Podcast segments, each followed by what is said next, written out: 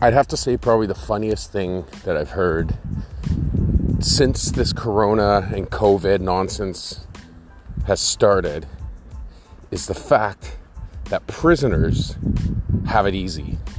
It makes me laugh when people are saying in the news or you see in memes, oh, the prisoners, this is nothing, you know, locked up in your cell. It's easy. This is this is the easy part, right? Like it's so hilarious when people say that.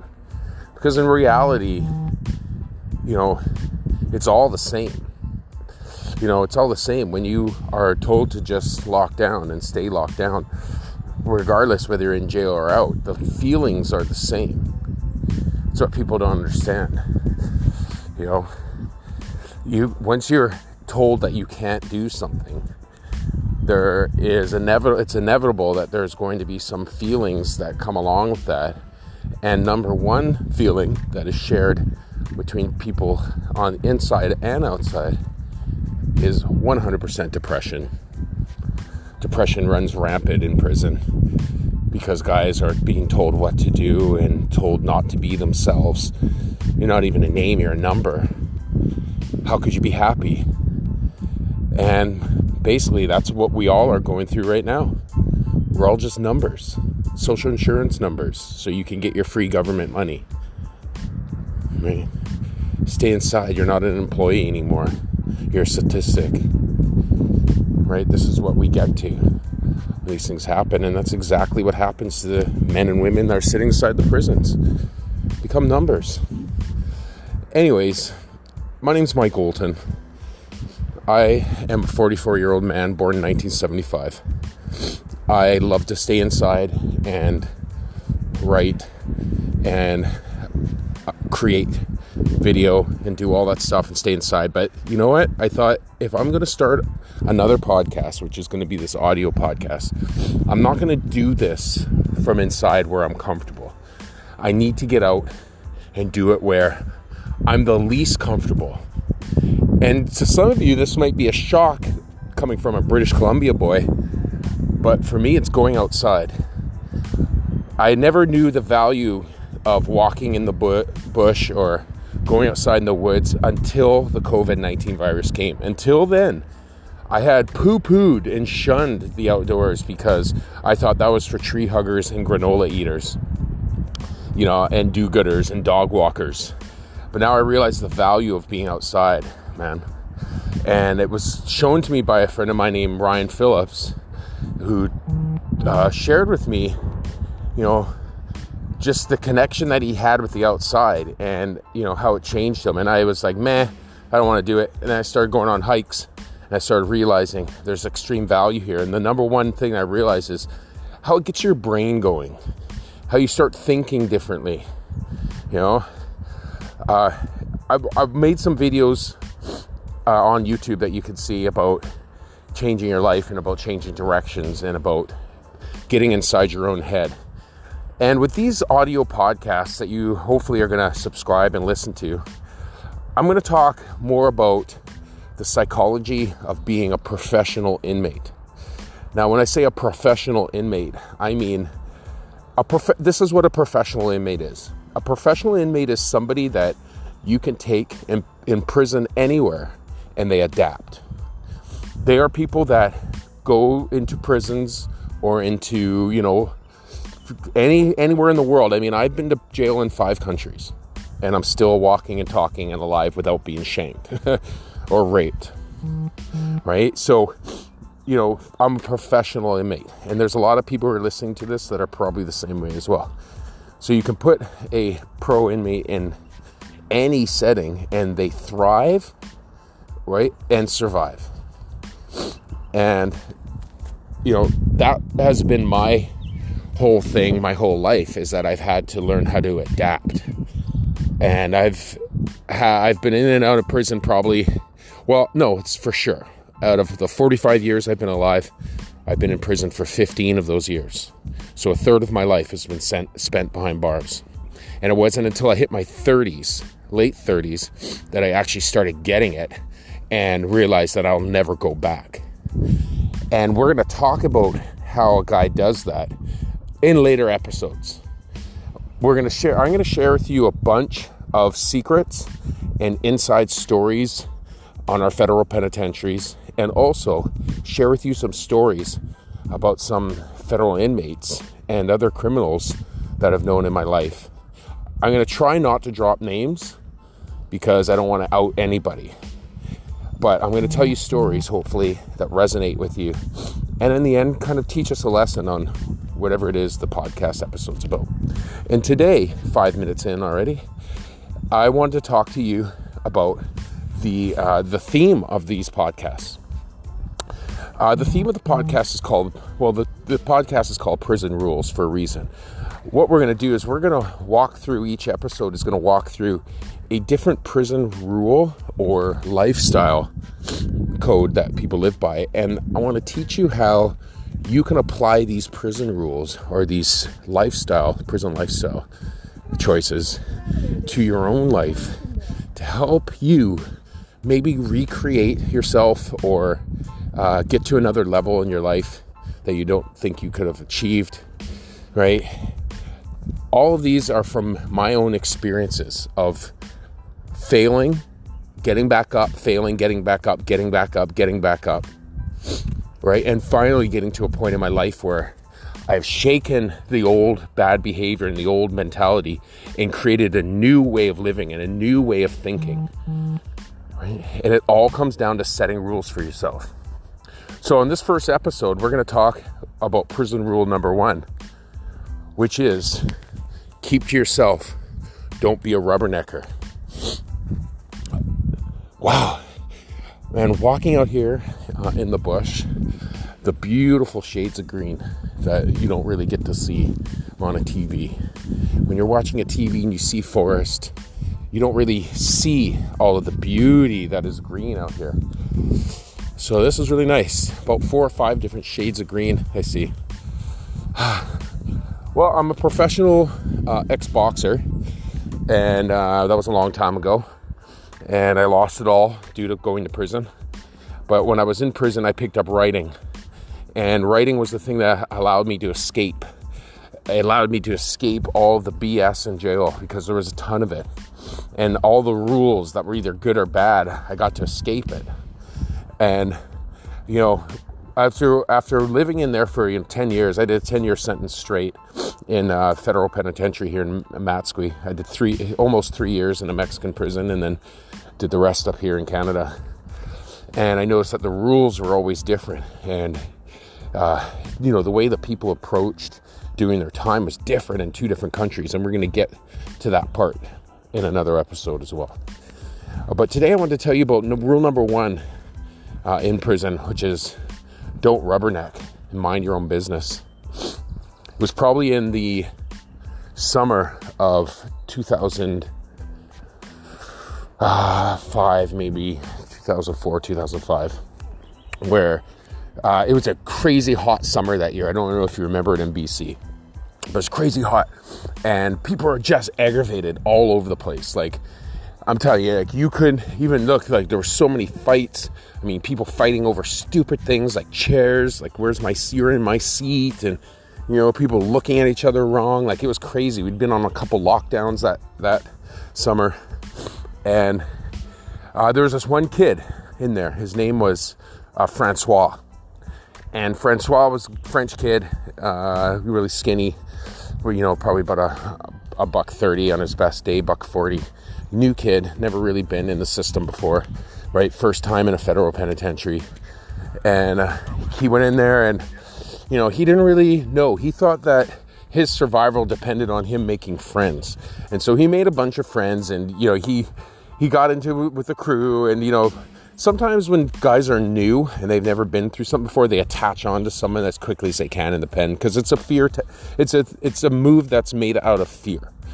So they go in, they attach to someone, they get with a crew, they become somebody's bitch. They you know whoever they are, however their stature is, is basically where they the peg that they fit in, the hole that they fit in. You know, so he became uh, just a regular guy, little hustler, you know, pull little moves for his crews and stuff inside, little drug deals, making money, smokes, you know, getting joints, that kind of thing. And he had one problem, right? His guy who he dealt with lived on the lifer range, the range that I was on. And he would always walk down the hallway back and forth, back and forth down the lifer range because he was either getting something or giving something to the guy. And so he boom, boom, he's back and forth. And, you know, he had a really bad problem. and the problem was the problem that really ended up being his downfall, man. And, you know, he, whenever he would walk, there's one rule in prison. You know, there's a lot of rules, but there's one rule that people take really serious. It's rubbernecking rule. Now, the rubbernecking rule is basically, you know, when you walk by someone's cell and you look in, that's rubbernecking. Your neck turns and you look in their cell. That in prison is one of the biggest offenses that you can make to people, right? Because in prison, you know, your cell, it's like a dog that has his yard. You know, you jump, step in his yard, the dog goes crazy barking, blah, blah, blah, right? Maybe attack you. That's how prison cells are. You know, it's very, it's a very polite system. Can I come in? Yes. Don't rubberneck, look into my cell. If you look in and there's three guys in there doing something and you look in and then they get ratted out or so they get busted, they go, hey, what about that guy that looked in my room? You know what I mean? So you don't, you don't, you don't have a rubber neck, you have a stiff neck, right? So this kid Francois would always walk down the hallway uh, going to his uh, his buddy or his boss's cell, and for some fucking unknown reason, every time he walked by uh, one of these lifer cells, let's just call the lifer Jeff. Right? Every time he walked by Jeff's cell, he'd look in, and he'd walk by really fast, like you know, like a man on a mission, right? Like guy speed walking or man on a mission. And he'd walk past, but he'd always crank his neck to the right and look in Jeff's cell. And Jeff was a lifer. He'd sit there with his cell door open, right? He's like you he doesn't hide or anything, right? He leaves his cell open for people to talk to him, kind of thing, right? And uh and he he left his cell open and he'd be lying on his bed watching TV. And every time the kid would walk by, he'd look in his cell. So me as one of the lifer representatives at the time, he he came and he's like, dude, this guy keeps looking in my cell as he walks by. One day I'm gonna fucking stab him. And so I told Francois, I knew Francois kind of a little bit. I was kind of one of the leaders in the prison. And so I went to him like, look, dude, you got to quit the rubbernecking. There are certain guys who are getting pissed off. And he is like, oh, I don't rubberneck. I don't even know what you're talking about. I said, dude, you do it subconsciously. It's like whistling, all right? Whistling in the prison is a no no. Because back in the day, this is why whistling isn't good. Back in the day, uh, people would whistle um, uh, oh, what was it? I can't remember what it was actually. Fuck, that's crazy. You're gonna have to research this. I'm pretty sure it's something to do with the guards whistling, or uh, you know, uh, when you whistle, the guards are coming, or something, so people don't whistle anymore. I don't know. I'm gonna have to look it up. We'll figure that out in future episodes, right? But there's just certain things you don't do. Rubbernecking is the big one, and so I'm like, okay. So I told Francois, hey, look, just be conscious when you walk down the hall. Keep your head straight. So, what does Francois do the very next day? Walking down the life range to see his buddy, rubbernecks into Jeff's cell. Jeff loses it. He jumps off his bed, comes to the door. He's like, "Hey, motherfucker, what the hell's wrong with you? You keep looking at my cell every time." And he, and the kid is like, "Oh, sorry." Like he literally is so stupid, he didn't realize he did it again because it's subconscious behavior, right? Which we will talk about later too. So they have their argument, goes down. Maybe about a week later, the kid is good for about a week. That yelling was really helped. Not maybe a week later, he walks by the cell, he rubbernecks again. Boom, that's it. Jeff, so calm. And this was the creepy part. Now, I didn't see this, right? But this is what I heard. Jeff was so calm, got up from his bed, went down to the cleaning closet, and grabbed uh, some of our institutional bleach that we have. He took it, put it in a cup, coffee cup, went to a microwave, and heated that bleach up till it was scalding hot. And he walked down Jeff's range with the coffee, walked right into his cell, and splashed him in the face with the bleach. That moment right there changed the lives of two people. Jeff, who wasn't quite a lifer, had now become a lifer. And Francois, who was just a stupid kid that didn't listen, now had to go for reconstructive facial surgery, and uh, probably to this day, his life has never been the same. For what? Prison rules. And this is what people don't understand about prison rules and why they're so important in a prison and why these rules could be so important in your own life. Right? The, it, oh, wow, just walking here is crazy. So many people in the park. So why why are these why is this prison rule important? Prison rule number 1, keep to yourself, don't rubberneck. Well, it's important for a couple reasons. One, if you apply this kind of life if you apply this kind of thinking to your own life, it will totally 100% help you stay focused on what your goals are. Right? Like if you take being inside of a prison, the number one goal is what? To get out. Nobody wants to stay forever in prison. And people who do have to stay forever in prison right now, it's really tragic. It's a really sad time for them, you know, especially right now, it's scary, right? But when you keep to yourself, right, that helps you stay focused on your goals.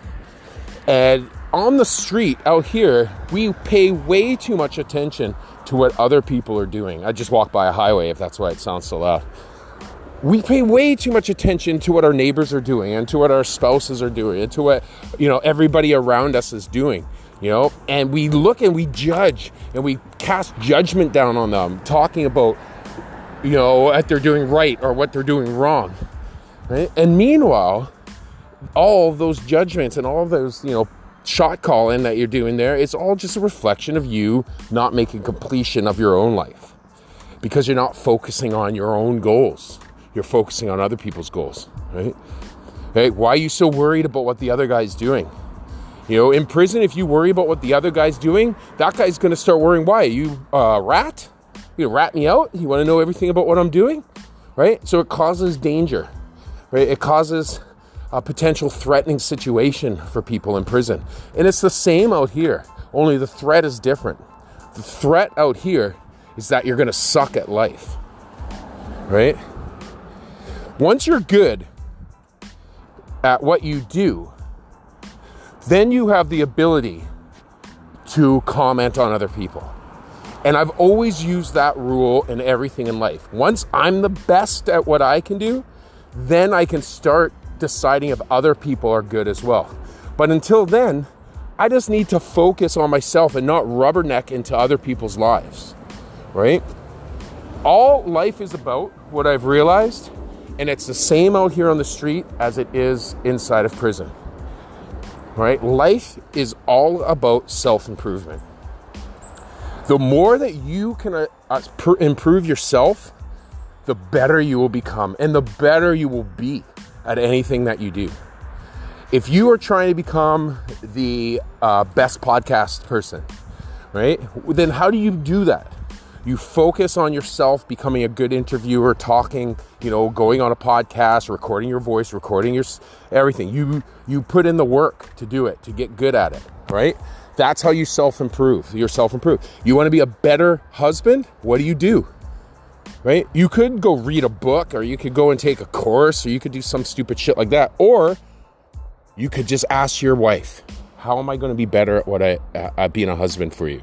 What am I missing? What can I do? And she'll tell you, fuck, you got a girl, you got a wife, trust me, she will tell you how to be better at your job right? That is all that you have. You have the job of staying in your lane. When you're in prison, you need to walk in there and know who you are and where you fit on the scale, where you fit on the pecking order.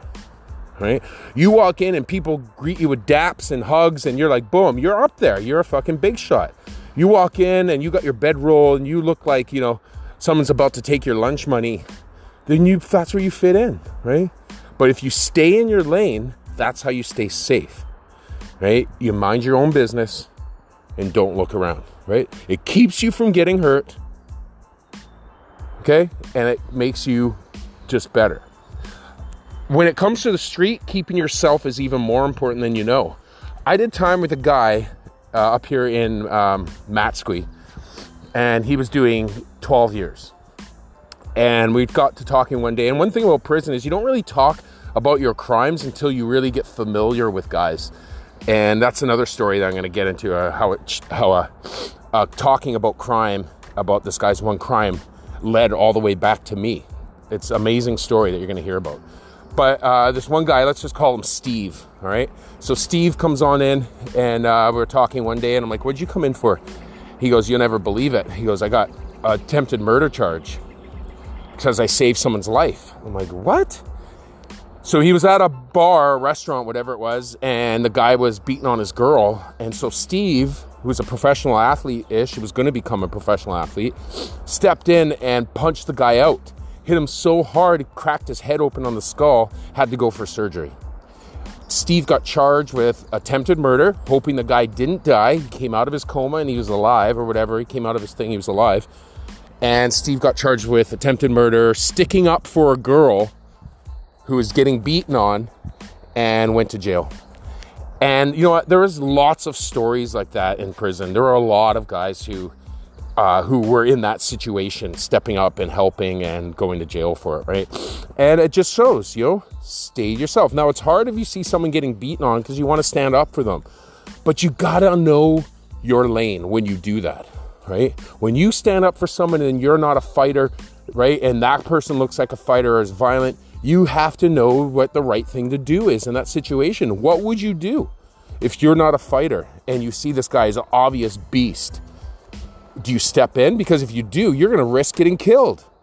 You have to know what decisions to make in times like that. And, you know, that's part of prison that is the scariest part is just keeping yourself, not getting involved in the BS and making it through to the other side, right?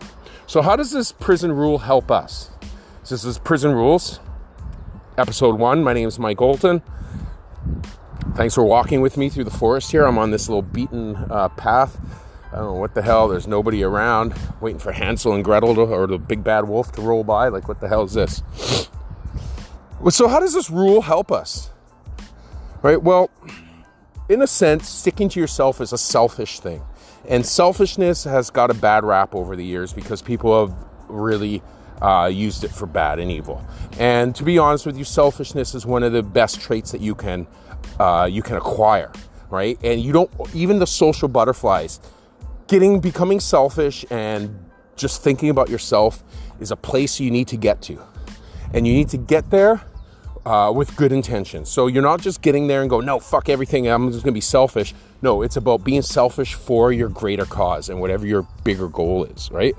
Right? Selfishness helps you get ahead. I'm telling you being selfish and thinking about yourself and thinking about your own personal goals and your own uh, desires is totally helpful to you. And it will uh, it will really um, if you're trying to accomplish or get over some kind of obstacle or some goal right it's because you're thinking about too many other people and you're thinking about too many things or worrying about what everyone else is doing. Stop and worry about yourself right? Selfishness is an amazing talent and it's an amazing trait if you use it right, right? Mentally, selfishness will just help you stay focused on your goals, right? If you're selfish, uh, physically, if you're selfish, you will focus on uh, being at top physical shape and eating the foods that you want and not, you know, eating the stuff that your spouse eats or being pressured into eat shitty food right you have to you if you're selfish and you think selfishly about your physical well-being then you start making better choices with food and um, and exercise, right? Even just going for a walk in the forest,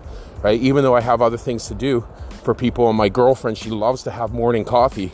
I'm like, you know what? I have to think about my own health right now, and I if my girl is not going to walk in the morning, she wants to sit there and relax. That's fine. I got to get up and I got to go for a walk and I got to exercise because if I don't, I'm not going to do it all day. I have to be selfish and sacrifice time with my spouse in order for my physical health to be better.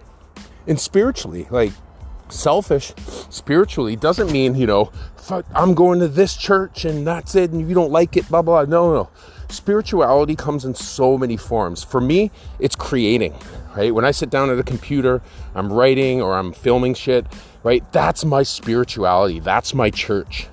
I found that and that's what keeps me balanced, right? It, it, keep, it plays into my ultimate goal right? Whoa, almost got ran over by a bike. Plays into my ultimate goal, uh, you know, makes me feel good about myself in the moment, right? And then also gives me hope and, and ignites my passion because passion is spirituality, right? If you don't go to church, you don't believe in God, you don't do any of this stuff, and you want to have spirituality, find a passion and go after it. There, there's your church, right? So basically, it's just about staying focused yourself and making yourself attractive to others by minding your own business.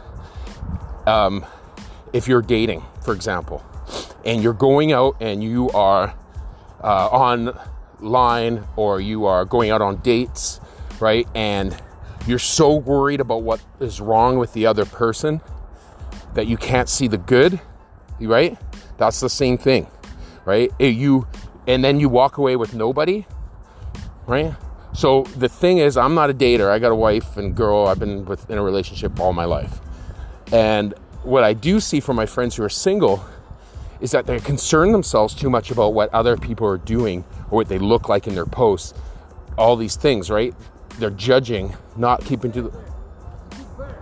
There's a big bear? Yeah, it's huge. Oh no. I'm going back. It's going to Okay, so there's a bear right up ahead. I'm gonna turn around. This is why I don't hike in the woods. This guy's hightailing it out of here. Yeah, it's a big one. far? Uh, it's right up there. He came hightailing it back though. There's another guy just walked past me. He's bear hugger. Obviously, he's gonna go that way, but I shall turn around. Not running into a bear. Maybe this is why my girl didn't walk with me. Jesus. God, where was I talking about? I totally forgot now. Uh, anyways, when you look at just yourself, you begin to see where you need growth. That's what being selfish is all about. Looking at yourself, seeing where you need growth, right? The discipline creates the change. So the discipline is the thinking and looking at yourself, right? And just worrying about yourself instead of other people. That's the discipline, right? So when you start just thinking and worrying about yourself and just focusing on what you need to do to either be happy or productive, right? You start to make big treks towards your goal. It's just like in jail. You stick to yourself, mind your own business, focus on your goal of getting out. You will get out. And if you're really lucky, you find ways to make sure that you never come back, right? Self awareness is the only payoff that matters. So when you do this uh, prison rule and you keep to yourself, your self awareness will go through the roof. Self awareness is something that you only gain once you uh, have found out exactly who you are and being cool with yourself, being cool with everything around you that happens. Uh, man, I'm being distracted because I think there's somebody running there. There's a bear somewhere. Oh my God. It's crazy. Knowing yourself and how society, uh, knowing yourself and how you fit into society with your game plan is the key to happiness and survival. So, just leaving this, I'm already past my time limit on the podcast, but just so you understand, you know, keeping to yourself isn't just a antisocial movement. It's not. It's actually anti-antisocial. Keeping yourself will actually show you that you care about yourself, that you care about your goals, that you care about your life, and that you care about the direction of your life, right? And when you're focused like that and you're just worrying about yourself, you're being selfish with your time, being selfish with your energy. When you just focus on that, you will attract other like minded people towards you. And instead of attracting all those people that drag you down and don't make your life worth living or bring lesser value to your life and to who you are, once you shake all those people and start attracting like minded people like you, man, your life is going to get better. Right? It is just going to get better. You just have to start following prison rules and you're going to start seeing big changes. So here's your call to action right at here at the end of the uh, at the podcast. My very first one out in the bush. Not bad. I only wanted it 30 minutes, so this is good. So here's your call to action. Today I want you to declutter your life. Whenever you do it, I want you to look at everything that you're doing. I want you to write down a list of everything that you're doing on one side. Then make another column, right? And I want you to write down everybody in your life that you are concerned or you concern yourself about, right? Whether you worry about them, whether you're taking care of them, whether you're concerned for their, what they're doing, their actions of their life, I want you to make that list, right? Right? And I, I want you to make a list of uh, all of your goals, okay? On the third. So you have three columns things you're doing now, all the people you know, and a list of goals. Okay? Doesn't matter how many goals it is, could be one. right? It could be 10, doesn't matter. Make a list.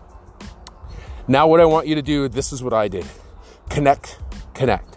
Connect, I want you to see if you can connect what you're doing, right, with who's in your life and where you're going. So if you have mom on there, right, and you have, uh, you know, does mom fit in with your future goals? Right? Does mom help you with what's happening now? Okay? And if they don't, if you can't match the people with the columns, with each column, then you need to stop concerning yourself over that person because that person's not going to help you get to your goals. Right? If your husband is on there or your wife is on there and they're a main contributor to something that you're doing now, making money, and then that making money is leading to you having one of your goals accomplished, then you need to, then that person can deserve some of your time. Okay? You don't need to be selfish with that person, but everybody else you do. Basically, develop that selfish skill. Put all of that energy you would put on other people, put it inside of yourself. Put it towards your goals and to your higher meaning. And you're to find that life is to change right before your eyes overnight. This is just prison rule number one for your life. I'm glad you guys all listened. Please don't forget to subscribe on uh, YouTube. Uh, also, hit the subscribe here, a button here on um, on this podcast feature, and you'll always get every daily podcast and every walk through the park with me. Uh, don't forget to subscribe to Crowbar City on YouTube. And you know what? Drop a line or an email to me. Ask me any questions you want and I'll see if I can answer them here on the podcast. It's a beautiful day here on Friday, April 23rd, 2020. You guys make sure you get outside. Don't let the virus take you down.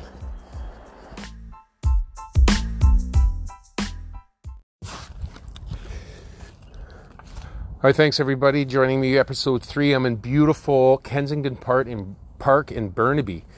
I'm sitting in this dugout here of this little league, and it's got grass. I've never seen an entire field of grass. Like usually you have a ballpark with the sand, right? And it's like the diamond, right? The diamond area is all sand and dirt. No, this is this is all grass.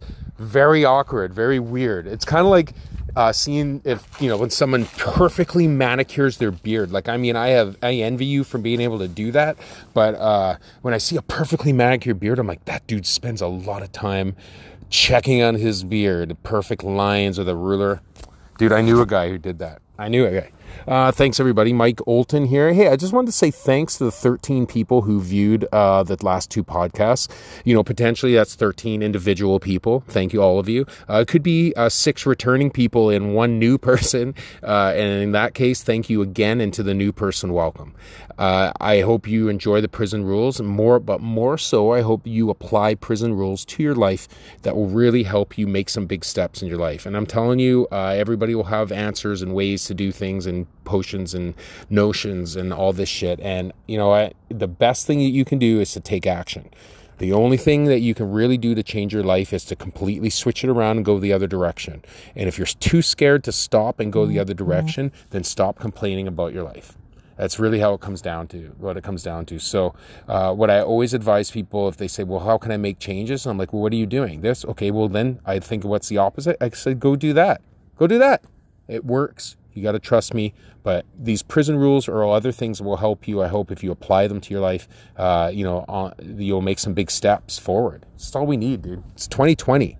Straight up. Like, I don't care how old you are. It's 2020. It's time to move forward, right? It's time to, uh, you know, put this shit behind us. We're in the midst of a pandemic right now. So this is the best time for you to be able to just switch it up and do something different right? If you think you're going back to your old life, think again. It's not happening. Switch it up now. Make that change because I'm telling you, this is the best time you're going to be able to do it. Uh, prison rule here, number three, uh, is not a huge one. It's not a, a, punishable offense by any means in prison, but this is a rule that is um, is used in all aspects of discipline. You go to, you know, uh, Chinese discipline. You go to uh, um, you know, military discipline, you go to, you know, prison discipline, anything. Man, this rule applies always. And it's the make your bed every morning rule. Big rule. And, you know, yes, this is a rule in prison. It's not a punishable rule. You're not going to go to the hole if you don't make your bed. But in some places that I was in, you would actually get in trouble if you didn't get up and make your bed every morning, right? So make, rule number three is make your bed every morning, get up for breakfast and work, right? Make it a routine that this is what you're going to do every day and you do it. Um, no, like I said, it wasn't a punishable offense in prison, but uh, it, you were looked upon in a certain way. Like if the guards came in and your bed wasn't made, you know, they would be like, "Oh, this guy's disheveled fool," and they could tell a lot about your personality. If you were depressed, if you had any pride, any self-respect, you know, look at your room. Your room made a, your room was a big deal. You know, how you kept yourself was a very big deal. It was because you were only judged by how your room looked. Everybody looked the same. We all wore the same clothes, right? But how you kept your room and how you lived was the calling card for who you were. And I remember once I was in, uh, I can't remember what prison I was in, maybe Matsqui, could have been Matsqui. Um, but we had one guy and who was it like probably 20% of inmates are this way he refused to ever get up and make his bed, ever. He said, fuck it, just get up, dress, put on flip flops, you know, sweatpants, t shirt, go and do his thing, shower eventually, right? Stayed in his room all day. Maybe would just get up for lunch and dinner. You know what I mean? Breakfast didn't matter. Like, you know, it's a thing in prison. You got up in the morning, what are you getting up for? Like, what are you getting up for? Your life? This is probably the only thing lower at that point of being in prison is probably you know, the Lower East Side, Vancouver, any skid row place where you're living on the street and sucking water out of puddles for needles, you know? So, you know, that was probably uh, the lowest that you could be. So why would you get up in the morning? What the hell is there to do every morning? Jesus, you know? So one guy I know that was in there, he refused ever to get up and make his bed. You know, he would stay in his room all day. You know, eventually staff would just say, you know what, if you're not going to get up and make your bed, then you're not going to uh, get up. Period. So they wouldn't let him up. They just lock him up. Right. He ins- he spent his entire locked up sentence like he he spent his entire sentence locked up in his room, and then when he got out. We'll call him Paul. Let's just call him Paul. So Paul spent his entire sentence locked up, right? Never getting up, never making his bed. Two years gone by, got out, what do you think happened? Paul reoffended right away. He never learned about discipline. I always say that about it. And I would look at guys when they came in after, you know, after I've been in, after you're in for about five years, maybe, maybe even less, maybe three years, you know, you start to read guys pretty quickly, right? Because that's all you have. New guy comes in, you're, oh, this is fascinating. It's like a new girl, you know, if you're on the street, you see a new girl, hey, who's the new girl at the bar or whatever, right? That's how it was in jail. Who, who, hey, who's that new guy in the jail right now? Right? Hey, check him out. And you start to read people. And that's what I did, you know, whereas people were looking for ways that they can manipulate it. I just wanted to read people, right? And I wanted to get good at it because my entire life had been spent being duped by people I called my friends or people, you know, who I thought were close to me. They would always just take advantage of me, right? And I had to deal with that. And so I, I, I made points, you know, I made it part of my doing time to start learning about myself, number one, but also to start uh, noticing when these people were going to come my way and really mess with my life. You know, so uh, so I developed that, and you know what? I'm to this day, to this very day, I meet someone within about five minutes. You know, a couple key questions, a couple things I ask them. I can read somebody, and I use that in my healings. You know, when I when I meet like here's the thing. I'm going to go off topic for just a second but with the healings and the stuff that i do with healings um, when I, I don't meet a client until the day of the healing. I don't like to meet them because when i meet them i read them. And i don't want to go into small talk. I don't want to know about your personal life. I just want to know about your problem and i want to see how you react when i ask you about it and we get right into it, right? Because that reveals everything about a person. Whether you're going to lie, or you're going to tell the truth, are you going to conform right away, are you going to fight me, right? All that means something. And I learned that by sitting in prison and just listening to people and watching people and you know uh, and not being the guy that's like blah blah blah wants to be all boisterous and wants to you know make a point of whatever. No i don't care about that. What i cared about is learning about this person and how i'm going to react to this person how i'm going to interact with them and how potentially if this person goes sideways and wants to kill someone it's not going to be me because i understand how to relate to that guy. And i did that with every single fucking person i interacted with in prison. And it allowed me to get through a lot of tough times, which we'll go on into in different episodes. But, you know, that was the number one. And, you know, so when you're inside there, you know, if you don't teach yourself discipline, number one, that's going to be the number one reason why you don't ever get away from this life of crime and being a criminal douchebag. You know, you're never going to get away if you don't discipline yourself and set yourself with rules, right? That's why prison rules is important, even to you, right? If you have never committed a crime, you've never been a criminal, that's great. You can still apply these prison rules to your life and make sure you never go to prison. Right? But Paul, we'll call him Paul, like he didn't learn about discipline. He decided that he was just going to sit through his time. He had money, probably, you know, drug dealer, right? Part of a crew and shit. And he got out, got to a halfway house. And number one thing halfway house told you to do, make your bed every morning. Paul decided he wasn't going to do that. He didn't know how. Probably didn't know how, to be honest with you. Right? Probably had mommy doing it most of his life and then girlfriend, right? You know, you don't make your bed. A lot of guys don't make their bed. And it's not your fault, right? It's not your fault. It's just how it is. You, you need to discipline yourself. Right? Never learned Paul never learned about discipline. And he got out and he was undisciplined. He's a bad dog. He went right back inside. Inside, when you're in there, if you have the opportunity while you're locked up just like right now, while you're locked up in Coronaville, in Corona Nightmare, right? This is the time when you start teaching yourself discipline. You start applying rules to make your life better. Have you ever heard that?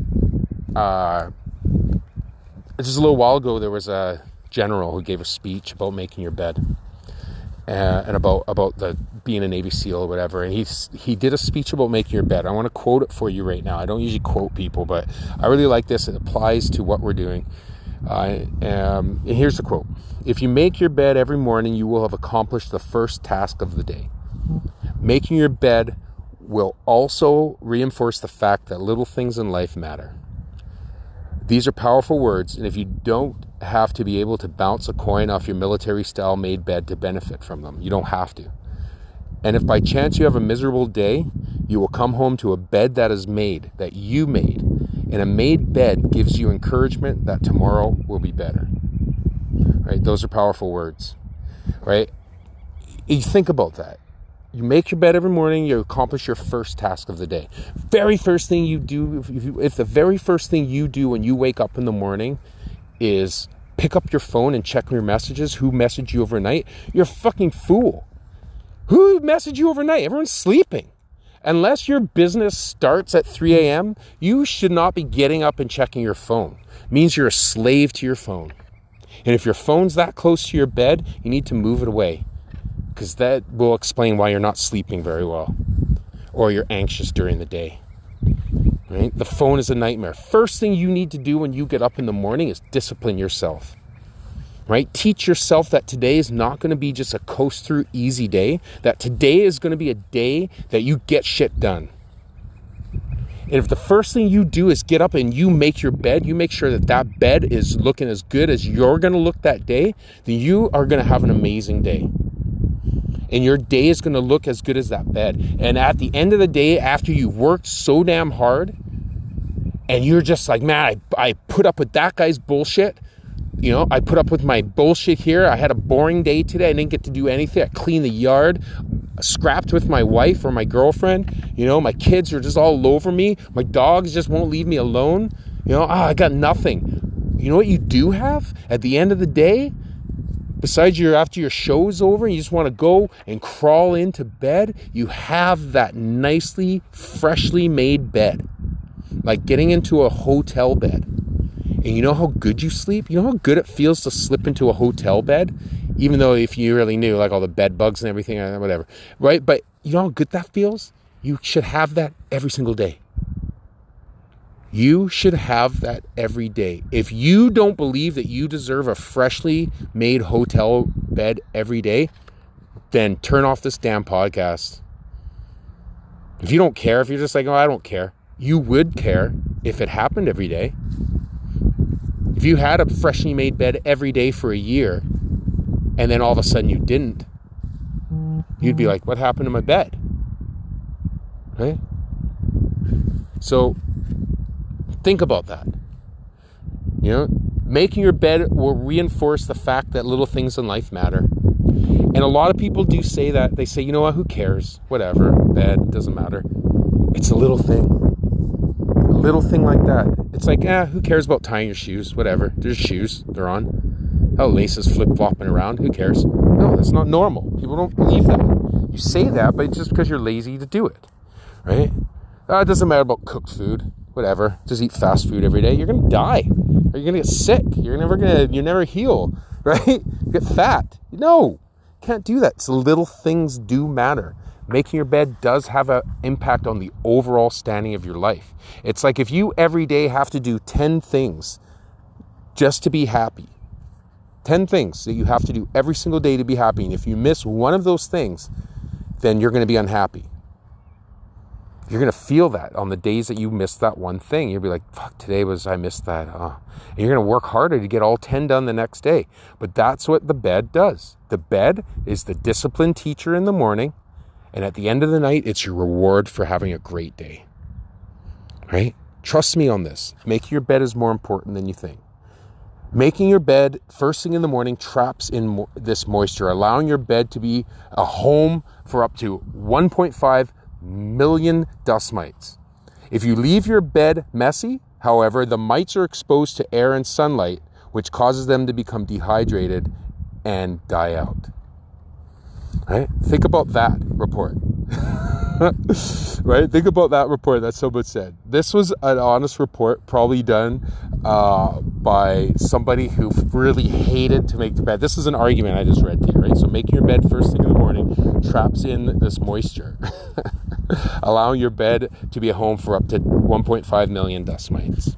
All right, so you know, people are like, okay, well, making your bed the sunlight. Well, what if it's dark?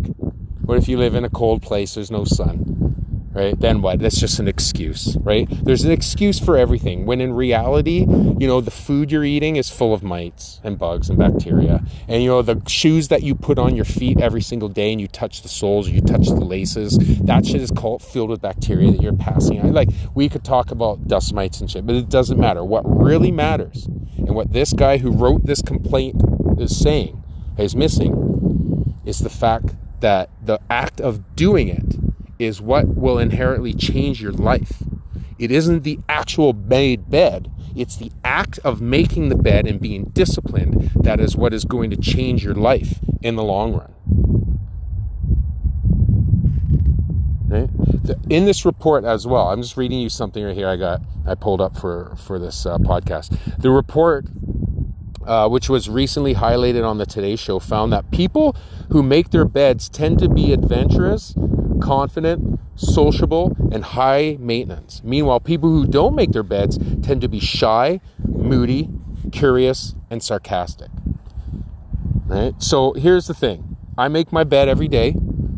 I'm pretty shy, moody, curious, and sarcastic. I go on the and don't make their bedside.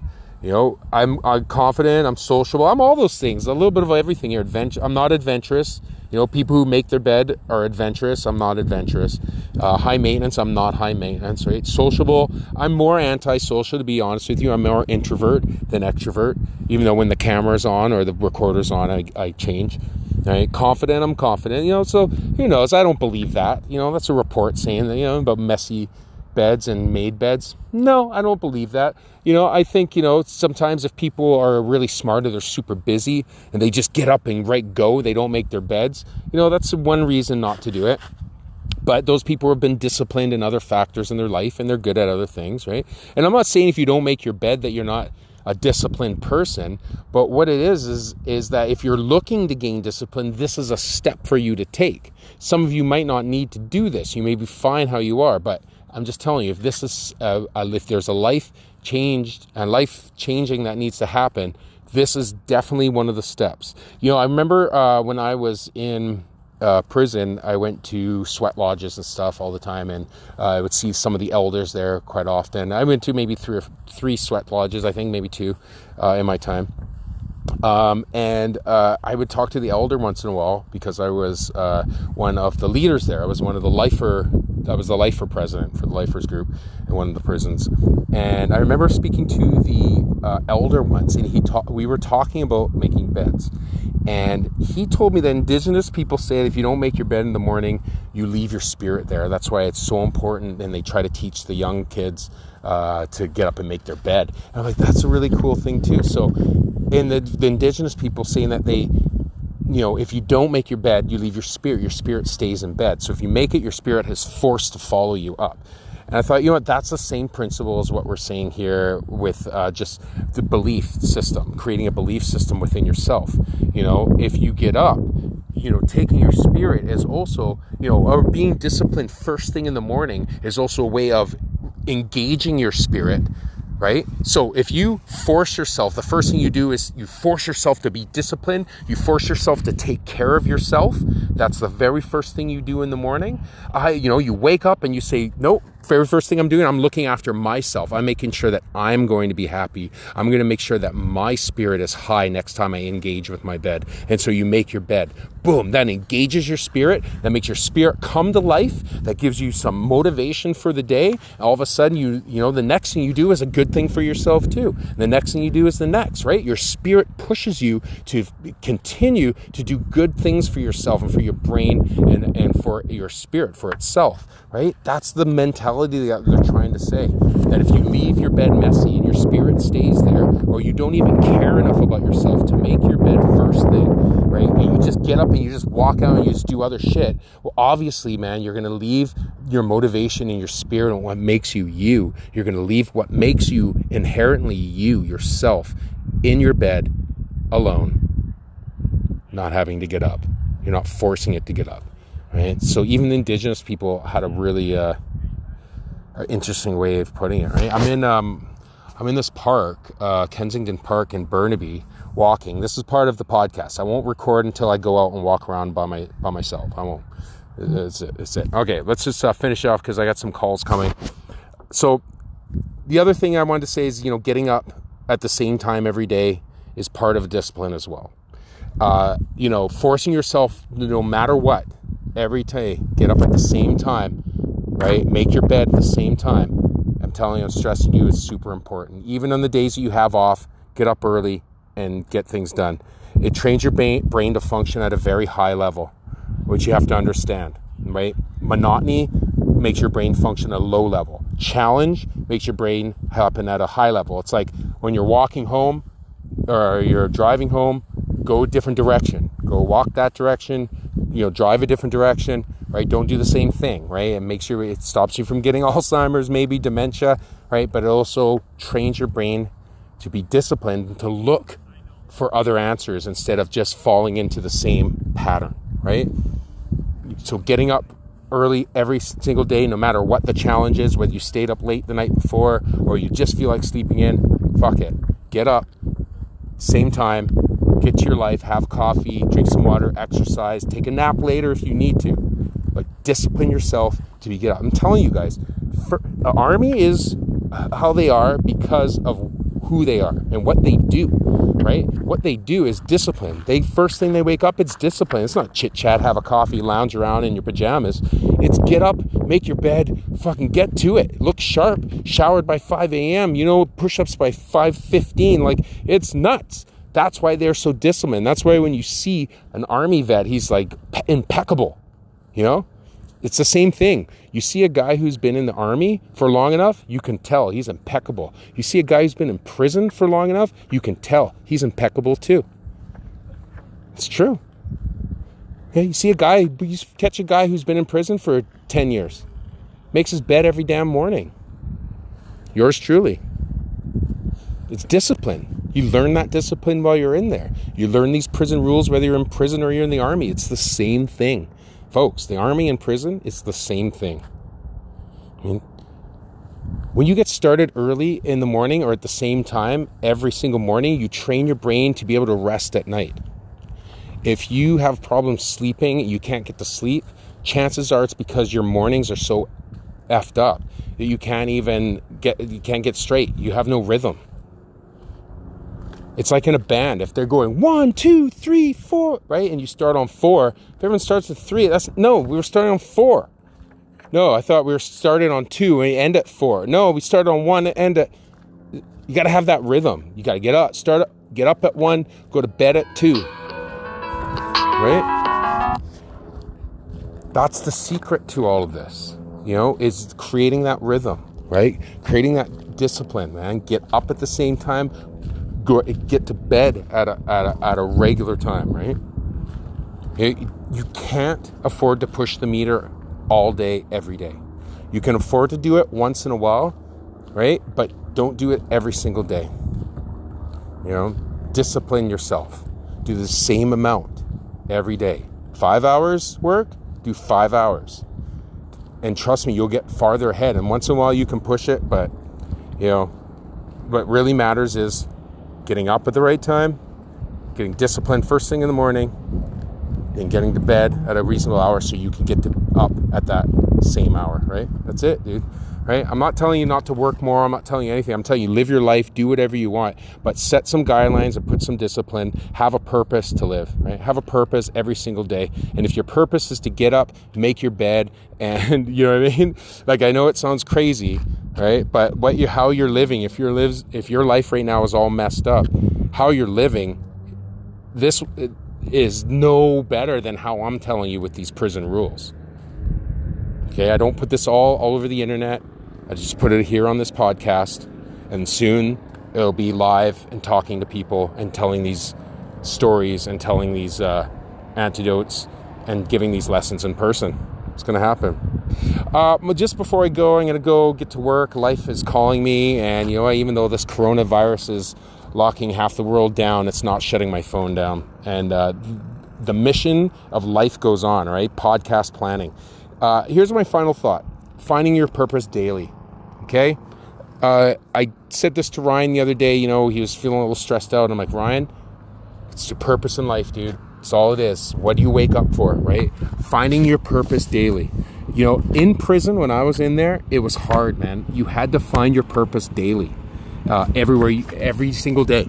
Every day was a new purpose pretty much because you could be shattered. You know you could get up to be doing the same thing for 10 years and that was dangerous man. I had to daily find my purpose right? And and it's to find something that would take my head out of actually being in there right? Going to work or having a purpose in life is so important to your well-being. If you right now are depressed and you're not feeling good about life because of this virus or whatever it is your relationship whatever it is you know you don't have a purpose and you need to find a new one it's simple. It's a simple answer. And how do you find your purpose in life? Well, you know, you do it a couple ways. You ask yourself what's really important to you, and if there's a way that you can get involved with that and, you know, become successful with that, maybe as a career, volunteering, what, have you, you gotta, you just gotta see if it works, if it's a good one for you. Uh, the other way you find purpose um, is to just start applying prison rules to your life, and then things will come to you when you start disciplining yourself more, you're going to start finding answers. You won't have to go to other people and ask other people what their thoughts are because they'll come to you. I'm telling you guys, if you just start applying discipline to your life and applying my prison rules to your life, give yourself a month or two months, maybe, who knows. But you'll start to see answers as to what you need to do to make yourself happier. They'll start coming to you. I guarantee it. I want you to keep in contact with me, right? Send me an email. Let me know what you think about the podcast we're doing. Make sure you look on Crowbar City Productions on YouTube for all of our content and some really, you know what? The content that we're doing now is just comedy and it's just me having fun. But the real stuff is coming. It's going to really blow you away. Wait till you see what Crowbar City is going to do in 2020. Anyways, thanks for listening to episode three. Let me know what you think. Follow me on all social, either ACDJ or Crowbar Productions. And I'll see you guys again with episode four. It's going to be a good one too. I'm going to have more stories for you next time. I kind of didn't give you enough stories this time, but next time I'll give you some more prison stories. Thanks for joining me on Prison Rules. So, ego is a crazy thing we deal with on a day to day basis. It's what makes us who we are, majority of us. They always tell you in a spiritual retreat that you go to drop the ego. You know, in therapy, they always want you to drop the ego. You know, because the ego prevents you from actually learning and to opening up and exploring because we're so concerned about who we are and about what we think of ourselves and what others think of us. And it's this just thing that happens. Sorry if my phone ever goes off. I got people calling me and stuff all the time. Um, I, I do record this on my phone. And the one thing that I don't do is I don't listen to uh, my recordings. I don't really listen to them. I just record them and I go, you know what? I know what I said. I spoke from the heart. I spoke the truth. Just post it and go. I have other things that I want to do during the day. And I didn't listen to one the wind blowing into my microphone of uh, my phone, which was must have been so annoying. So, to, you know, to the twenty people who have watched uh, all three of the podcasts and the last three podcasts, thank you very much. Whether again, it's you know same six people, and I've gained three extras. Hey, hallelujah! You know, four extras, awesome. You know, regardless, thank you so much for listening. Uh, this is Prison Rules. My name is Mike Olton. I'm inside my van today at the park. Instead of going for the walk, I'm going to just record from inside the van. Seems like a better idea. Better idea. I hope you're all well.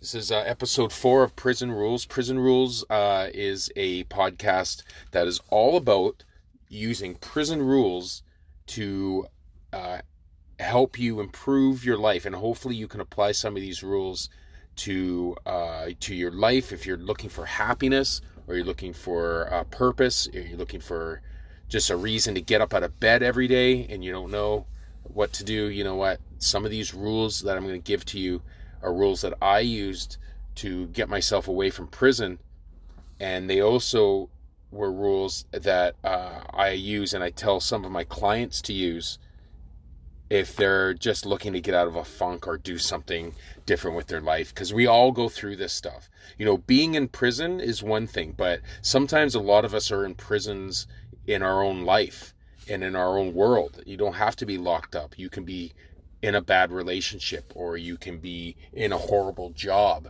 or you can just be in your head about some trauma that happened to you or you know something that's happened to you in your life and you can't get away from it. You know these are all realities. These are all forms of prison. And my steps, I hope, will just give you an idea, or not even an idea, but give you exercises to do that will bring you out of that funk, man. I'm telling you, everybody goes through what you're going through. If you're listening to this podcast, you either really like my voice or you really need to find some answers for your life. And I hope that you apply prison rules to your life because they will 100% change your life. All right. My situation went from really bad to really great, and it didn't involve making a ton of money, and it didn't involve being with a whole bunch of friends, and it didn't involve having a whole bunch of things. What it really came down to was getting rid of as many things as I could and being hyper focused on myself. Which leads us to today's prison rule, uh, which is uh, prison rule number four, which is stop making friends and limit your friends. I know Drake said it, no new friends, and you know he had something when he said that. He, I, well, that's probably, you know, one of the more uh, things that I could relate to with Drake is in the making no new friends, limiting your friends, right? There's something about having friends in prison that is either dangerous, can be dangerous, or can be very beneficial. I was, I'm going to tell you a story here that's going to lead us into our, our story about friends. Um, it was 2005. I was in Matsqui Penitentiary. And uh, a guy came into the prison named Rick Scarpino. Rick Scarpino is a notorious gangster from British Columbia, and Vancouver. He, uh, I had known about him growing up in Victoria. Uh, he was a guy that was started there, and he was he was a big fish in a small pond. At least he thought he was a big fish. And you know that's all really basic you need and in the in the drug game. You just need to. Back in the '90s, it didn't matter if you had a gun or not. It's how much game you could talk and how really tough and manipulative you were. That's really all it was. There was no, you know, big X force. Eh, there was no X factor back then. Basically, all it was was you're tough, drug dealer. Yeah, you could say anything, you know, and he had the game wrapped. I mean, the way he talked to people and the way he could manipulate people was like no other criminal I've ever met in my life. You know, very manipulative. And we were in prison, and uh, prior to this, Rick and I had um, not a really great relationship.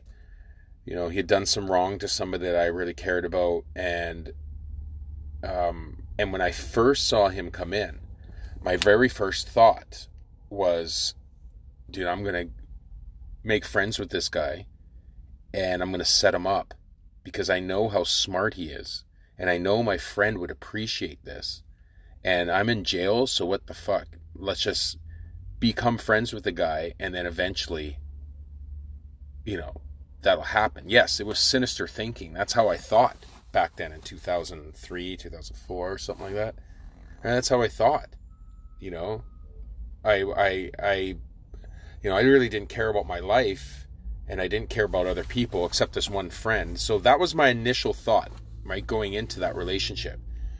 But what was really strange and what's really weird about prison is that you are with everybody else in prison at their lowest. And most of the time, very, very self aware people, um, which Rick was, he was able to lower himself to a certain point so he could go under the radar. Right? He would still hold a mightier than thou personality and attitude with most people, but most of the time he just kind of rode under the radar.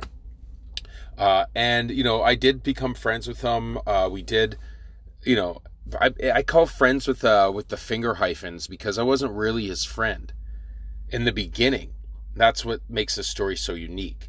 Is that I went in with really not you know not the best intentions, but then I got to know the guy and I started to realize, man, we're all flawed and fucked up, and this guy's a human being. And you know, because I'd been in prison for so long, I had lost the street mentality. It had been years, five years at least, that I'd been away from that street mentality. So everything to me was like prison and it was about building myself up and building my self esteem and, you know, not causing grief but trying to create positivity. And there was a lot of that stuff in my life at that time. And so when rick came around you know the anger and the ire that i had for what he had done to someone that i cared about had basically disappeared out of sight out of mind. Time has passed and you forget about shit. And you know i went into that relationship like i said with different intentions.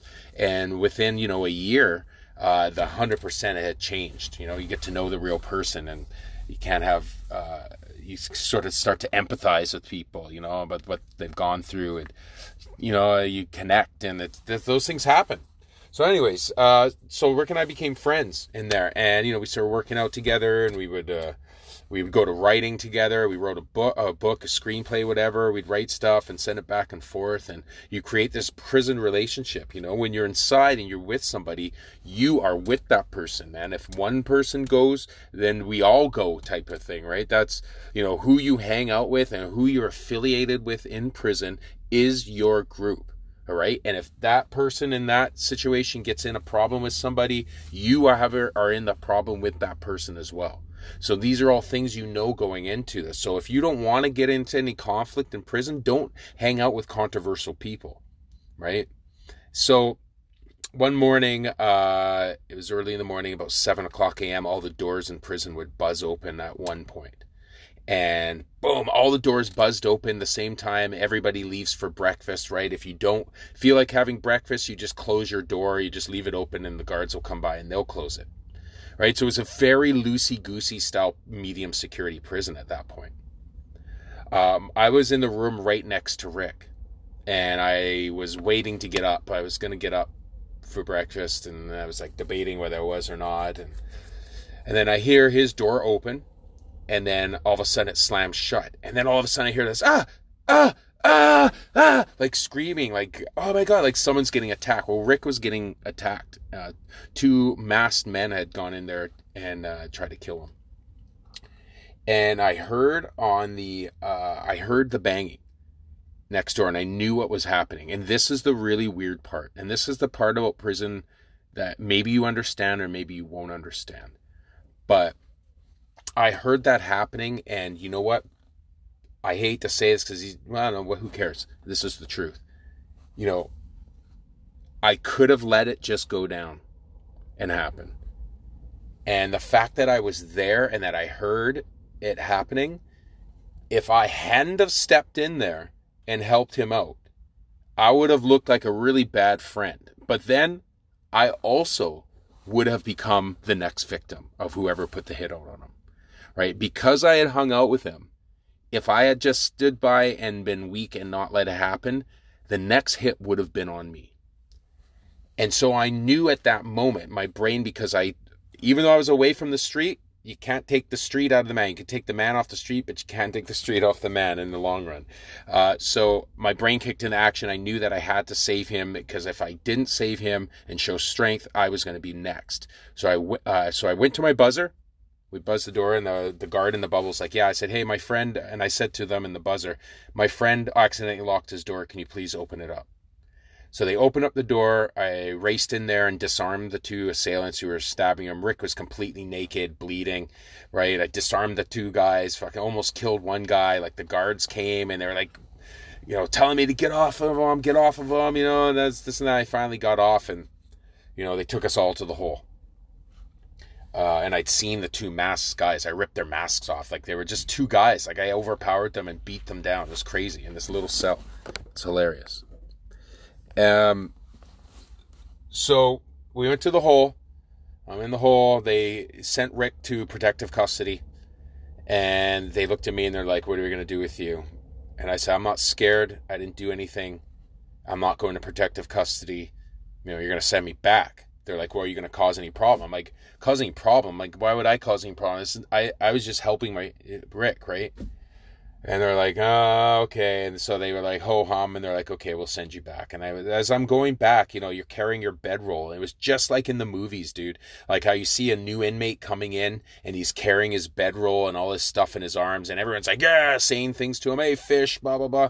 It was kind of like that with me, only the silent treatment. So as I was rolling in there, uh, it was quiet. Nobody was talking to me. I was like a leper of society, the scarlet letter you know, and I had to sleep with a knife under my pillow for six months. Like I had to, you know, I nobody would talk to me. One person was my friend. Like nobody would be my friend. It was fucking brutal, man. The whole there was a hit out on me. You know, uh, the lifer group and another group had almost gone to war over it. Like had some really great people step up for me. You know, Ross uh, Roscoe Ross Mooring stepped up for me, solid guy. You know, Norman Real stepped up for me, solid. You know what I mean? Like it was a lot of things. James Rossetti, uh, James Rossetti, I don't know. He stepped up for me, solid guy. Can I say that name? I don't know. It doesn't matter. You all know who we are. You know, these are all people. You know, stood by themselves. They were totally self-aware, and they were like, "We know who you are. We know what you did, and it's all good." But most other part of the jail were junkies, thieves, and uh, debauch and uh, and you know the uh, the asshole. It was the asshole center of the prison world. So you know, weren't the best people there, and I had to deal with that, man. And uh, you know, eventually I I got through it. Uh, eventually, I found the guy who was doing the threats, and I confronted him, and putting the putting the hit out on me. I confronted him. There's a little thing, and everything smoothed over, and then everybody was fake friends again, all again. That's all, because that's all prison is. I'm telling you right now, it's all fake Facebook friends. That's why criminals do so well on Facebook when they get out of prison because it's not real, you know, fake friends. Uh, so that was that, dude. And I, what I learned from that uh, little situation is was more so than ever is that you are associated with who you associate with. And uh, what I've realized that out on the street here in real life is that happiness is 100% uh, you know predicated by who you who you are around. You know, if you are around someone miserable all the time, you're not going to be happy. You're just going to be miserable. Right? You know, in jail, you know, you're responsible for who you're with. It's plain and simple. I was responsible at that point for who I was with, or I was going to be the next one they snuck up on. It's the same on the street when it comes to your happiness, man. The more people that you have around me, the worse you are right? You end up trying to please too many people and it just drags your attention down on yourself. You know, the key to self or the key to happiness is self-awareness and self-improvement. Doing those two things, being those two things and doing those, you know, do, doing that, being it and doing it, right? That is the true key to your happiness, right? It's what I had to do. That was the number one, the very first thing I had to do in order to truly be happy in my life was to leave all of my old friends. Had to get rid of all of my friends from the past. And as much as it pained me to do that, I knew that if when it came around again and we were all in better circumstances, we were truly friends, then we would be friends. Right? But if we weren't, yes, then I left you. Good. You go your way, I go my way, and we all seek, we all have our own path uh, to try to seek happiness in life. So I hope that they do it, right? You know, what did I have to do to change my life? It was it was leave my friends. You know, and I'm going to give you some advice when it comes to friends because a lot of people are very uh, social butterflies. You know, they're extroverted. They need a lot of people around them. And I want to hear, I, I here want to give you some reasons why you will actually become happier if you have less people around you. Now, it doesn't mean to go hermit yourself and be on constant quarantine isolation. I'm not saying that. What I'm saying is that, you know, sometimes if you have a lot of people around you, you are missing really what is the true intention of your being and why it is that you're supposed to be, you know, doing what you do on a day-to-day basis. You know, why you what is your purpose on life, right? You know, what I did, the very first thing is I chose one person that was the most positive influence on my life which was Ange, my girlfriend. Uh, I've known her since 1993.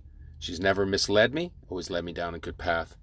So I chose her as the keystone to the next part of my life. That is the bent, that is the boop, the stake in the ground. Everything that uh, I come from friend wise, like and creating my circle, needs to involve her in it and needs to have her in the center of it or around it. That's the most important part. Um, I dropped everybody else. And it's a harsh way to say it, but there's no other way to say it. You just move on. You grow up. You know, you think about uh, f- uh, high school. You know, after high school, a lot of the people they don't stick around. They try, they try to make it work, and they try to like stay together and do be do things, you know, outside. But it, it sometimes never happens. You just go on with your own life. Some people get married. Some people move for jobs. Some people go to schools it's just hard to hold on, you know? And as adults, men or women, you're not supposed to hold on to people this long. You know, it's great to have lifelong friendships with one or two people, but can you have lifelong friendships with 20 people or 10 people? No, it's impossible. You can't spread yourself out that thin. You need to narrow it down, right?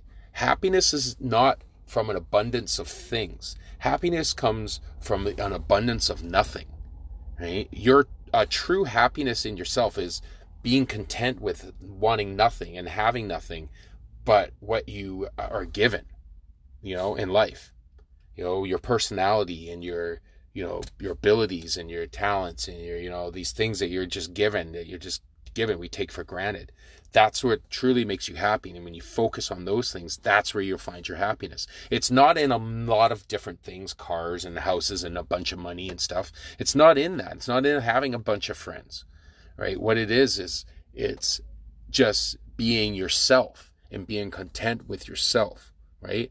And the third thing I did was I had to make new friends based on two things that I found were important characteristics in people. And uh, I had to really think about that, compare it to myself and where my life wanted, where I wanted to go with my life and where I'd been. And I found that the two uh, important factors are uh, character and vision, right? So if someone has character and they have vision, then uh, that to me are the basis points of my of my friendship, man. Future, right? Only think of the future, not the past. Go forward. Think of the forward, not the reverse. Um, how did keeping my friends small make me happy?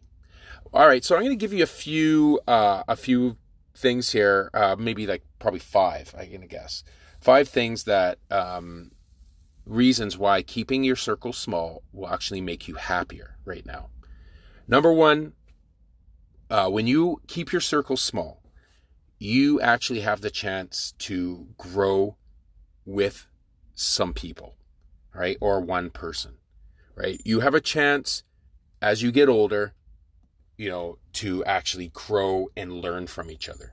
When you have a big group of people, everybody grows in different directions. It always happens. People go different directions.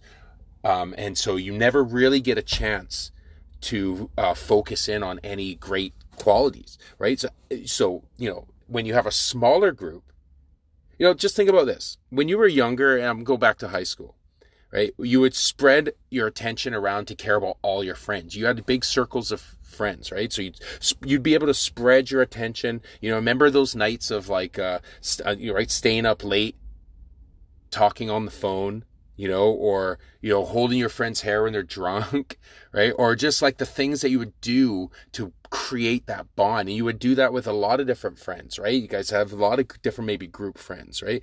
In, in big groups, you might get close to one person, right? That, and that's most to how it is, but you spread your attention out and you re- start to realize that in the end, you just go to one person, right? So that's the secret to really being happy now in your life is to take away all of those excess people that you're having to spread attention to, right? That it's unnecessary. Think of all the people in your life you small chat with. Unnecessary, right? Think of all the people in, in your life you have deep, meaningful conversations with. Those are the people you need to keep in your circle. Everybody else, gone. You and when you do that, you create a tight value team, right? Right? And then you actually start to value having a tight team, right? Think about that. You create a tight value team, right? Your team is small, so it's value, right? And then you start to realize the value of having that tight team by the chance that you get to actually know people and care about people long term. But you also get to turn all that unwanted chit chat attention to yourself, which is the secret to being happy, is being able to devote pure attention to yourself. Right? Number two, the reason uh, to have small circle of friends is that you can just be yourself. Right? With a big circle, you have to juggle tons of different personalities. But when you have a small group with friends, you are you have just a group of friends who are cool with you being you. That's the most important part to being happy. I know every part's important. right? But that's an important part is that you're able to just be yourself, right? Be changing your personality to match too many different people lead you to live fake lives. You don't want to live fake. You don't want to have to. You do. Ha- you. We all know this person that wears something you can't tell them exactly how you think they look because they'll take it personal, or their hair looks bad. You can't tell them this because they'll take it personal or they're raising their kids wrong. You can't tell them this because they take it personal, right? Those people you cannot have in your life. As close as they are, they could be friends, tight friends, they could be family, that's this and that, right? But if you cannot be yourself around these people, then you are wasting your life. Uh, when I was in prison in Mexico, I read a book called Man in Full by Tom Wolfe. And in that book, one of the characters uh, was reading a book in prison that was by a philo- uh, philosopher, Epictetus. Epictetus was an old philosopher. He's like the same as uh, uh, Socrates and um, uh, what's the other guy? Seren, Sorrento or something. I can't remember his name. Anyway, there's a couple good Stoic philosophers. It was Stoicism. That's that was my first introduction to Stoicism, actually. And he, there was a quote in there that Epictetus has said that uh, had said. Um, it said, uh, "You can you can't be a new man and still be loved by your old friends because your old friends." Will basically want the old person. It makes it easier to deal with. I'm paraphrasing that right? It makes it easier to deal with the old person, not the new person, right? And that's the thing. When you when you are yourself, you're in your purest form of honesty. And when you're there, uh, if people can't accept you, then you have to have to move on. It's just the next step. Uh, number three, smaller groups, you're able to evolve together. Uh, what I've noticed here is that you keep your circle small, you all grow and evolve together right? Bigger groups, some guys may get left behind technologically, they can't keep up, or or physically they can't keep up, or mentally, any way, right? You know, financially in some groups too, right? When you are in a smaller group, tighter knit, you guys evolve together, and as you do this together, you start to actually learn from the people around you, right? In bigger groups, uh, good thing about big groups and having big groups of people is that it's a super creative uh, environment. You can stimulate new ideas, listening to a bunch of people's different ideas. But it, that's really great for creative. But if you're looking for happiness in your life, smaller the better, right? Ev- evolution and innovation is the key to the future, right? It's the su- key to success in the future is innovation. So creating yourself, being able to evolve with the people around you and grow as a strong team and weather through all these changes that are always happening in our life, you'll be happier in the long run because you can be yourself and involve with other people who are being themselves and create uh, a great future for yourselves.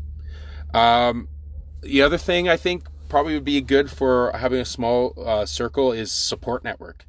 Um, you have a closer knit group, right? And it's a good support network. They understand you. You don't have to explain yourself. You don't have to explain everything you do because they understand you already. With a bigger group, you have to have more explanations. You have to talk all the time. You have to always explain what you're doing. And sometimes repeating yourself is a way to really be unhappy, always repeating yourself, right? So when you have a smaller group, uh, you can, people will understand you and your group will support you, man. And, you know, and you will be able to be yourself, right? Like being yourself and not explaining yourself feels good. You know, people can step up and say, Yeah, I know, Mike. I know what you're going through. I, I know you. Right? When someone says, I know you, and you believe it, it doesn't doesn't that feel good? You know, when you can put your head on someone's shoulder and trust that they truly know you. Yeah, man. That's what the small circle provides. Big circles, come on, let's go out and get drunk. Ah, let's all go out. La blah blah blah right? That's fucking sweep things under the rug. With bigger circles, you don't have a chance for intimacy with people. They don't get a chance to know you. They just teach you their bad habits on how to deal with stuff. All right, number five, I guess, uh, in small groups, I'd say probably number five is um, uh, in smaller groups, you can focus more on self improvement and you can focus more on quality personal relationships. But self improvement is really, really big, right? Um, being able to put half of your attention or most of your attention on yourself is uh, is really big, and that's really what Stoicism is all about. Like so, Stoics see the world as it is while pursuing self improvement. That's the definition of Stoicism, basically. Right? Is seeing the world for what it is. This is reality. I live in COVID. I'm in Coronaville. Life sucks. I have no job. You know, but amidst all this shit, I'm going to focus on making myself better. So for me myself during this situation, and hopefully this helps you. I don't like to compare, but I am a wedding entertainer and DJ. Weddings are done for 2020. What do I do? Do I sit here for the next eight months or whatever it is, right? Eight months, dwelling on the fact that I'm not going to do this anymore? Or do I say, you know what, switch up careers? Let's switch up. Uh, and that's what I'm doing, switching up careers, right? It's time to take a different path towards success. I'm still wanting success. And yes, I still want to be famous. And yes, I want to do this, right? But I have to change up in order to be happy. Right? I have four virtues that I live with. Right? One, it's using practical wisdom. Right? So making calm decisions that are totally rational, even though I'm a complete fucking dreamer. Right? I want to really uh, practice using wisdom. So I, you'll see me in the room a lot, the quiet one, listening and observing and watching and learning when someone's out there flailing or someone out is out there being an ass or someone's out there angry, I learn from that person while I watch them. Right? That helps me build myself and make myself better for my team and for my family. Right? Um, the second virtue I have is courage. Right? I try to do the right thing and face daily challenges with integrity and a clear mind every day I try to do the right thing, not just by myself, but by the number one person in my social circle, which is my girlfriend, Angela. Right? Make sure not to bring her any stress, make sure not to bring her any danger and grief. right? I try to do the right thing with my friends and with everybody in my business, right? Give back deposits, you know, if this pandemic happens, you know, honor what I try to do in business, right? I have a hard time sometimes with uh, honoring appointments because I have anxiety issues. So I, I have to, I'm sometimes garnered by that. Sometimes I go into full blown panic attacks. Not a lot all the time, but sometimes it happens. So I try to honor everything, right? Face my daily challenges 100%. There is a daily, we live in a daily challenge right now. Uh, number third virtue I live by is justice dude, straight up, treating every human being fairly, regardless of their stature in life, is number one most important part. Don't judge. Don't be racist, right? Don't do it. We're not those people. We don't want it to happen to us. Don't do it to other people. Everybody deserves to be heard. Everybody deserves a chance for a second chance. Everybody deserves a chance at redemption. Everybody deserves a chance to become your friend. Don't shut them down just for what you think is something about them. All right. And when you do that, you'll be happy, man. Everyone d- deserves justice. Number four virtue uh, I live by is temperance. Dude, temperance. Exercising self control all the time, not flipping out, punching out, freaking out. Exercise self control and moderation. Don't do too many drugs. Don't do everything by excess. Don't buy. Don't try to make too much money. Don't try to spend too much money. Do everything in moderation in all aspects of life. Those four virtues, dude, think about it practical wisdom, courage, justice, and temperance, right? Those are the four virtues I live by every day. And that's what causes me to always be happy.